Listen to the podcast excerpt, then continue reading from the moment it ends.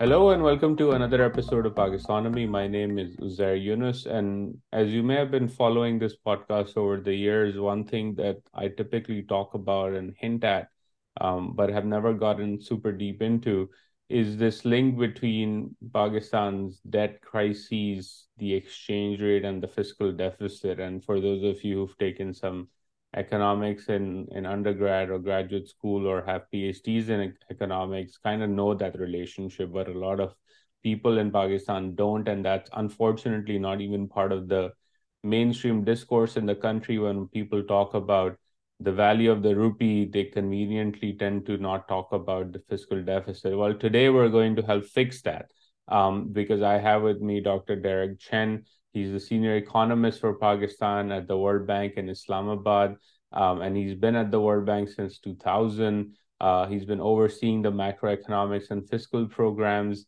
and leads the production of various reports at the World Bank in Islamabad. And the most recent one uh, that's out there is called the Pakistan Federal Public Expenditure Review 2023. And it's a very deep look, um, uh, especially for those of us who love to get into the data on um, what's going on in Pakistan on the expenditure side, why are deficits high, why is tax collection low, etc. So, Derek, um, welcome to Pakistonomy, and and thank you uh, for joining us today on this podcast. Thank you, Zay. Uh, very uh, it's uh, very good to be here on your show. Thank you.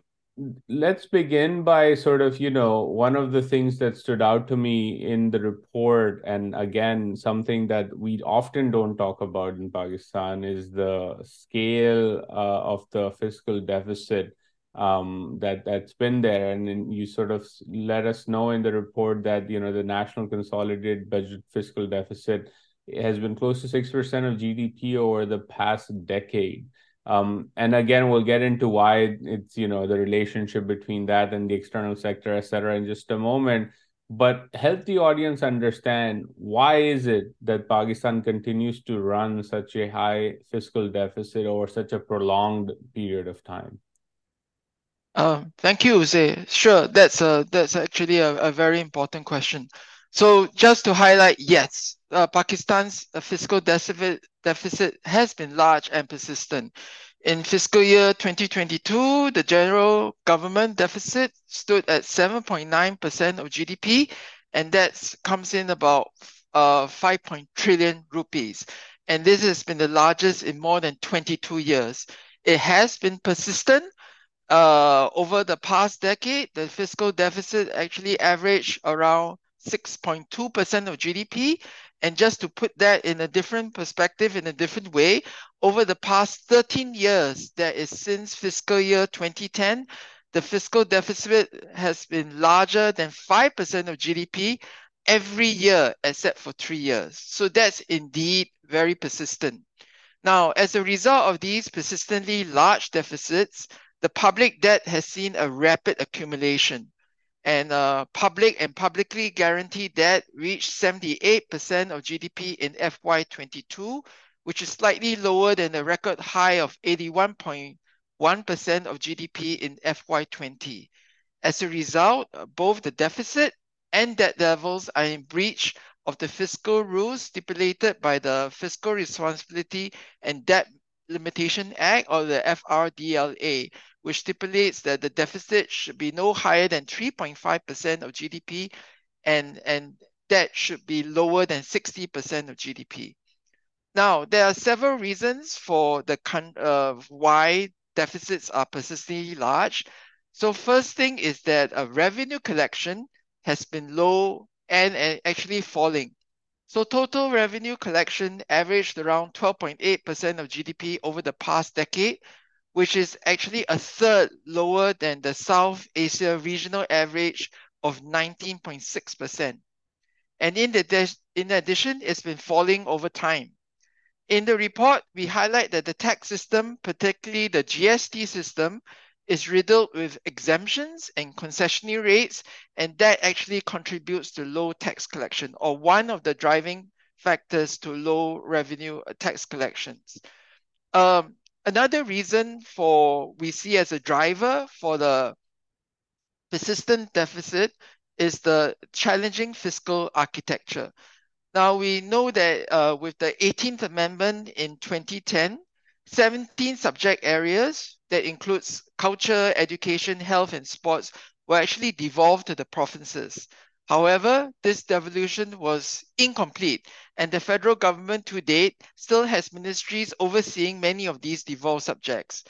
At the same time, with the seventh NFC award, we know that uh, more than half of tax revenues are actually awarded to provinces. So when you put it together, the federal government continues to shoulder the majority of the national fiscal expenditures, but at the same time, they have a lot less revenue to finance those expenditures.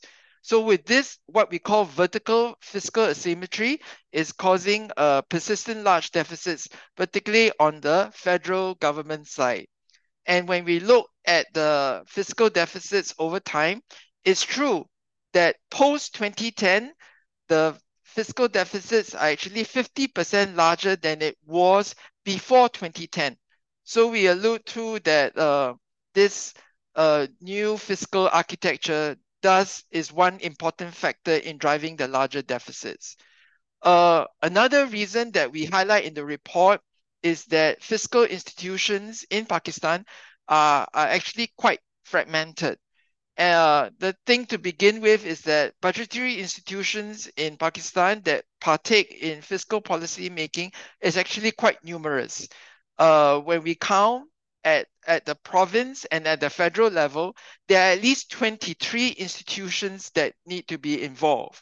So the sheer number actually results in institutional gaps which results in lack of focus on achievable, sustainable fiscal outcomes at the national level. However, through our technical assistance and budget support operations, we have been trying to come up uh, uh, ref uh, support reforms that will enable the preparation of a national medium-term fiscal framework that will actually support a coherent and coordinated sustainable fiscal policy making. So those are just some of the reasons that we think uh, drive persistently large deficits. So there, that's that's a good explanation in terms of um, why we have this problem. And of course, we often hear in the Pakistani mainstream discourse, right? People don't pay enough taxes, so that's the you know tax to GDP ratio part that you highlighted. Um, you talk about you know SROs, people are familiar with that. Um, but you know, one one misnomer I think that needs a bit of correction and in the mainstream particularly doesn't get talked about, right? Is that every Pakistani is a taxpayer. The problem is that those uh, who should be paying a larger share of their earnings in taxes actually don't because of the exemption. So uh, the the the chai boy in your office or the guard downstairs pays a lot of taxes in Pakistan. Their mobile phone top up is taxed. Their petroleum is taxed. Their electricity is taxed. They pay GST, which is a regressive tax. Um, but when you look at the tax directory of parliamentarians, or we don't even get to ask these days about what the judges and the and the generals etc pay um, that really is the problem, or the exemptions to the sugar industry or to the agricultural landlords, etc. But you know, now that we understand why this is a problem, um, or, or what causes this problem, help help from your vantage point, folks understand um, why large and persistent fiscal deficits uh, should concern them. Like, what is the impact? What are the implications of this happening over a decade? As you said in countries, especially emerging and developing markets, um, tax to GDP ratio should be going up over time. In Pakistan, it's the reverse. We have the FBR talking about record tax collection, while they frequently miss the point that basically they're running below the rate of inflation if you look at it in uh, an annualized basis. So, for the audience listening, they're not economists. Um, why should they care a bit more about this issue that exists in Pakistan's economy. Thank you, That is indeed a, a, a very uh, important point and important for, for, for all to, to understand. So in terms of uh, large fiscal deficit that is persistent, uh, a fiscal deficit represents an imbalance and it actually can lead to imbalances in other parts of the economy. For example, when we when the government runs a deficit, typically it has an expansionary fiscal policy, right? And when the government buys a lot of goods and services, right, there's strong economic growth. With strong economic growth overall for the economy, the economy tends to import more.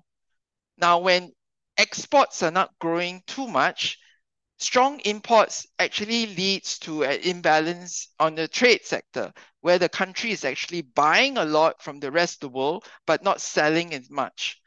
So this leads to actually widening trade and current account deficits.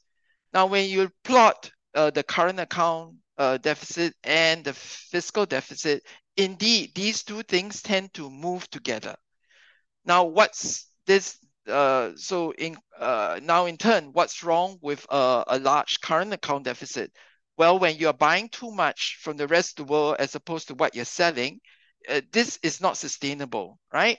So what happens is that when the current account deficit is too large and fiscal res uh, foreign reserves are too low to pay for them, ultimately you uh, there needs to be cooling measures to cool down economic growth so they tend to import less.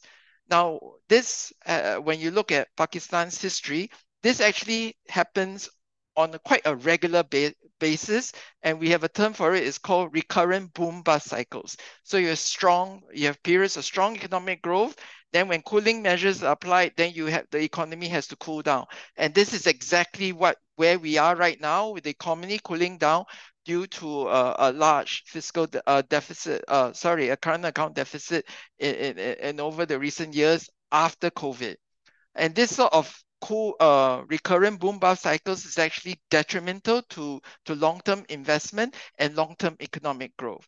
So that's that's one reason why why it is kind of bad. This macroeconomic volatility is just not good for the long-term development of any country. Now, with large fiscal deficits, it also implies that the government has little space for, for a sustained public investment program. So when you look at the, the amount of public investment that, that Pakistan invests in, it is true that federal development spending is actually low and it's actually falling. In FY22, it only result it only amounted to 1.2 percent uh 1.2 percent of GDP, which is very low, right? So other countries are like five or six percent, many times of that. Now, another consequence of large fiscal deficits is that in order to pay for those deficits, the government needs to borrow. Some of it, the borrowing comes from uh, rest of the world, but also a large chunk of it is actually borrowing from the domestic financial or banking sector. Means that majority, a, a, a large chunk of the total credit is actually going to the government. Now, as a residual, the amount that's going to the private sector is actually low. So when you look at credit to the private sector as a share of GDP uh, for Pakistan, it's actually lowest among the, among the peers. It's at 17% uh, in, in, in FY20, whereas in other countries like Bangladesh, it was 22%. In Malaysia, it was 15%. So a lot lower than than uh, other peers in, in the region. And this has resulted when, when there's little financing going to the private sector, this has uh, is one contributing factor to the low private investment in Pakistan. So in, in, in terms of how we see it, the, the government deficit, the large government deficit has actually crowded out private investment. And with low public investment, low private investment, uh, low public and private investment, this means that the total investment in the country is low, and this actually results in, in low sustainable growth for, for Pakistan. Now, uh, the report, the public expenditure report, actually does some sort of simulation analysis, and it, it does show that if Pakistan were to embark on a sharp fiscal uh, consolidation, uh, quickly regaining fiscal and debt sustainability, the, the country can actually be set on a significantly higher growth path where real GDP per capita by say 2030, 2035 can be as much as 7% higher.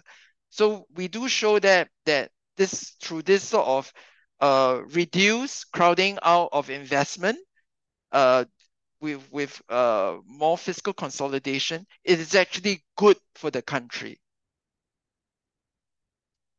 Thanks for that explanation. So, Derek, um, you know, the crowding out part we've talked a lot about uh, on this podcast, including with some of your colleagues uh, from the World Bank as well.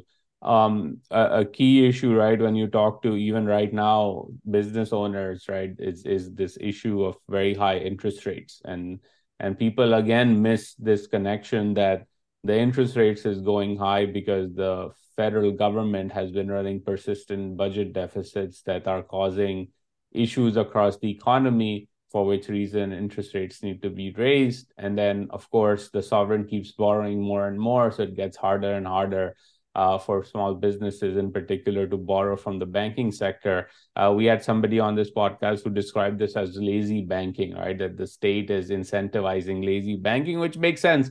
Why would you want to go through all of the hassle of lending to a business owner, particularly a small business owner, um, when you can lend to the sovereign? Um, and earn a risk-free rate of return, and the sovereign has a insatiable appetite of borrowing, essentially. Um, and, and then you go play golf at 2 p.m. once the treasury auction is done, right? It, it's it's it's a really high margin business if you think about it from the perspective of a bank. Um, and the state is incentivizing that for reasons that you just brilliantly described. Um, that then, of course, leads us to the question of like, the overall macro economy. And we know, and Pakistanis are very familiar with what we call boom and bust cycles, even though I, I don't like to call it that because there is no real boom. It's just two years worth of like 5% growth and we're back to square one. And in fact, um, one trend, maybe you agree with this, I have noticed at least is that that cycle is also sort of the peak is declining and the cycle is shortening in terms of how long can it actually last because it's becoming more and more suboptimal for the state to continue spending its way to generate growth and and that leads to all sorts of uh, issues as well. Help us understand in the report you do talk about um, overall macroeconomic instability and debt and and deficits, etc help us understand the links uh, between these. How does overall instability in the macro economy then play a role in the issues that you just described on the deficit and debt side? Like what's going on here in Pakistan?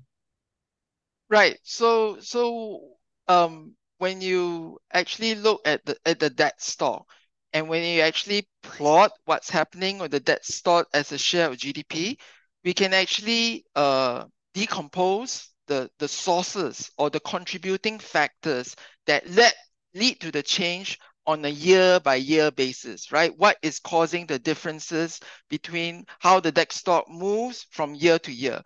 Now, um, what one thing when you as a share of GDP, when the denominator grows, so when real GDP growth increases, your debt stock actually shrinks because the denominator is shrinking uh, is growing, so your ratio falls. So we eh, we actually show that real GDP growth over the past decade or so contributed more than 25 percentage points of GDP of the debt stock re reducing. Now, what's causing it to grow? What's causing the numerator to grow? So that will be things like the primary deficit. And when, when you compute that, it actually uh, accounts for a huge chunk, like 18.5 percentage points of GDP of additional debt is caused by the primary deficit uh, uh, being, being positive. Now, one thing that we, we found, and that was quite surprising, is the exchange rate depreciation actually causes uh, a larger effect on the debt stock than the primary deficit when you add up what was happening to the exchange rate depreciation on the debt stock for the past 10 years or so, it actually accounted for 25%, uh, 20, sorry, 22.5 percentage points of GDP that added to, to the debt level. So the, the takeaway message is that when you have macroeconomic volatility, where there's sharp exchange rate movements, that actually can have a larger effect on the debt stock than the primary deficit. So it is important, actually it's very important as far as possible to, to, to avoid wild swings in your economy. So things like the boom bust cycles, where or where you have monetary policy rates going going down by 100 uh, basis points and then coming up by 150 those wild swings in the economy as far as possible should should be should be minimized. So this again goes to back to uh, having a stable macro economy is actually good for the economy in, in many different aspects, but one we're high, uh, highlighting here that uh, wild swings in the macroeconomy is actually very uh, quite detrimental to the debt stock. Uh, when you have a larger debt stock, it does mean that interest payments tend to, to balloon. And when you have that, you have a larger deficit. So it's like a, a, a vicious cycle, right? So macroeconomic uh, stability is is is important. And I think again, like going going to that point on on large debt debt pools, sort of you know making you even more vulnerable. We're seeing that in real time play out today, right? The budget conversation is about happening in Pakistan. Uh, a lot of conversation on what the scale of the interest uh, servicing will be, um, and in a weird way, that that leads to like um, a bit of a ridiculous conversation, particularly in Islamabad, the town you're in. Um, you know, in the sense that oh, we just should re- reduce interest rates, and if we reduce interest rates, and we will save so many trillions of rupees in debt servicing because we're paying through the nose for this this borrowing, um, instead of actually looking at why is it that that borrowing need exists in the first place, right? And I think it's a very um, you know, I, remember every time the State Bank of Pakistan decides to rate interest rates, um, the headline in the media will be uh, State Bank raises interest rates by 100 basis points, cost of debt servicing goes up by X hundred billion rupees, and that that's the second headline after that, right? Without really helping people understand that this is not the relationship is a bit off. You shouldn't think about interest rates as sort of a means to control your servicing expense, there's they, they're being jacked up for a variety of different reasons. Key among them, as we've been talking about, is the government's role in crowding out and sort of what it's doing, and even crowding out in the worst forms of ways, right? As you said, development spending is declining, um, not increasing, which is just a shame for a young country, a developing economy, etc. Um, would you then agree that it is high government spending? That is the primary driver of um, of these deficits? And if so, what what should the government think about its own role in terms of the way it spends um, and and where it needs to be a bit more smart about thinking about investing in the right areas that cause private sector growth and investment and and and sort of GDP to go up versus just like burning more and more money in random ways that don't achieve any outcomes except grow the debt pile a lot more. Yes, so we, we do highlight in the report that uh, first, there, there are quite a few avenues where, where uh, Pakistan's fiscal expenditures, the quality of it can be improved. And when you improve the quality, it does mean that quite a few uh, ways that you can deliver the same services but at a lower expense. So uh, to, to, to, to answer your question, we don't particularly think that government spending is high. Actually, when you compare it internationally, uh, Pakistan's fiscal expenditure is not that high. As a share of GDP, both provinces and federal government expenditures amount to only about 20%. Federal alone is about 14%. So compared internationally, it's not, it's not high. But of course, with with regard to, to, to revenues, it may be high relative to the amount of that you're collected, and that causes the the the the um sorry the the deficit. Now, while it's not high, the the one thing that's extremely characteristic, very unique, relatively unique about Pakistan's fiscal expenditure is that it's very rigid. 70% of it is like what we call pre-committed. Uh, one third of it or 4.7% of it goes to interest payments, as you already mentioned.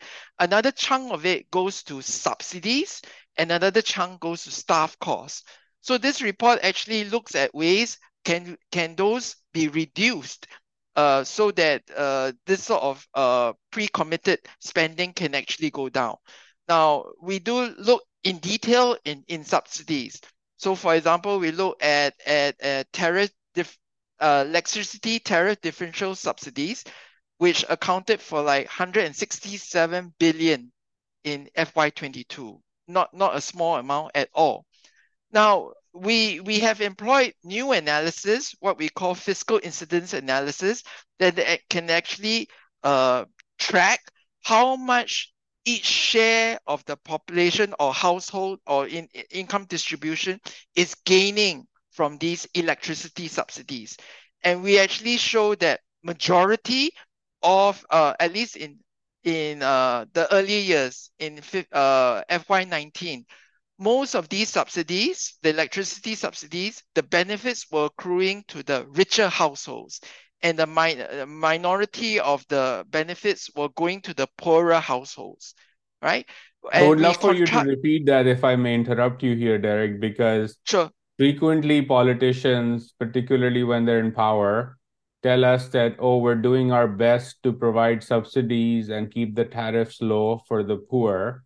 But what yes. you're saying is that the majority of these subsidies go to the rich, not to the yes. poor. But the narrative is always about the poor. Yes, I mean the logic of it is for the poor, but when you think of it, when you have electricity subsidies and it's not well targeted, the rich do consume more power than the poor. They have bigger houses, they have air conditioning, they have heaters. Same thing, uh, similar logic if you have a, a gasoline subsidy, right? That the rich will be driving larger cars, V8s, as opposed to the smaller cars that consume very little gasoline. I, I did so some do... I did some back of the envelope analysis last year with some friends when um the I think a five rupee or ten rupee cut per liter was announced for petroleum and there was a lot of like celebration about it that if you were a, basically a, a person who owned a Honda 70cc motorcycle um, and looking at the average scale of the, you know, uh, size of the household that is average citizen has in Pakistan, which is roughly six, it translated to about for the entire house the household uh, two and a two and a half naans essentially. So roughly 55 rupees worth of benefits if you were basically a 30,000 rupee a month earning uh, income earning person. Whereas if you had a Toyota Corolla or a Land Cruiser, it was 10, 50, 30x of that given how many miles you were driving, right? So you're I, I fully agree. And again, my analysis was very back of the envelope just to help people understand that the subsidy is essentially not get, getting to you. I know by the way, and we can get into that a little later, you are going to be paying for that because that is borrowing that eventually you will be taxed for. Yes, yes. So so the point about subsidies is that we we we and we compared how uh, a, a, a social protection program like BIS, we find that uh, for BIS, 81% of the BIS benefits is actually going to the poorer households, which means the richer households only get like 20%. So the, the major takeaway is that if the government were to were to take the money that they are spending on, let's say, energy subsidies and putting it into BIS, they could do a lot more in terms of reducing poverty.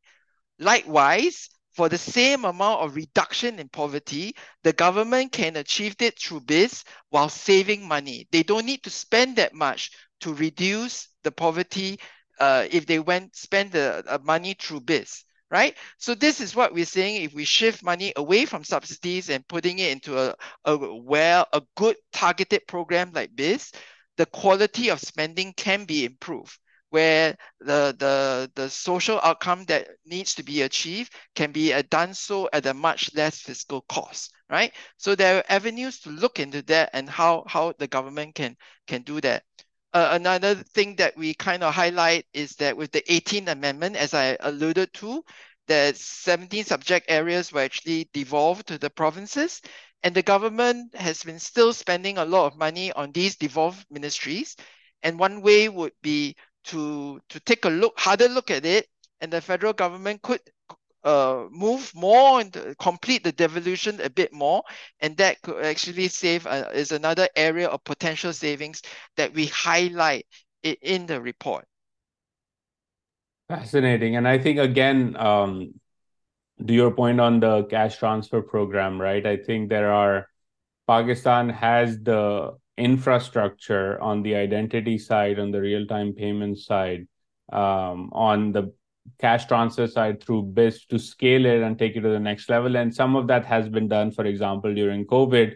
But again, I think there's this fundamental gap between how um, policymakers think about direct cash transfer programs um, and and this idea that subsidies are the way to go when in fact as you've explained in the report and just now um, it's really inefficient to doing that and one example i frequently point out to my friends in pakistan is to look at what india has done right? I think india's direct benefits transfers in 2014 were about one or two billion dollars. I may be getting the exact figure correct uh, incorrect but today they're worth over 50 billion uh, in direct benefits transfers um, because that efficiency really has paid off not only in terms of making the government more efficient and delivering uh, you know uh, achieving its goal of poverty alleviation more effectively but it's also good politics derek it's it's you know when when i talk to people in india uh, one of the reasons why they say why Narendra Modi keeps winning elections, right, is because those those poor people, instead of standing in line for their rations or standing in line for their cash every month, now get direct benefits on their phone through their zero balance bank accounts, and that is they think of who made it possible, whose government made it possible, and they vote consistently, right? And I think that there is we have to also make leaders in political parties understand that like being efficient is actually also good politics. It's not just good for the country because you will when you alleviate poverty for the masses like that they will vote for you and they will come back and back and back for for supporting you time and time again. Um last question on this which again is part of the broader conversation this year in particular uh, with the budget is pakistan has a big debt pool Pakistan is continuing to run high fiscal deficit. The interest rate is like next level high, right? In- inflation is through the roof. It's close to 40% as the data came out yesterday. Uh, we're recording this on June 2nd.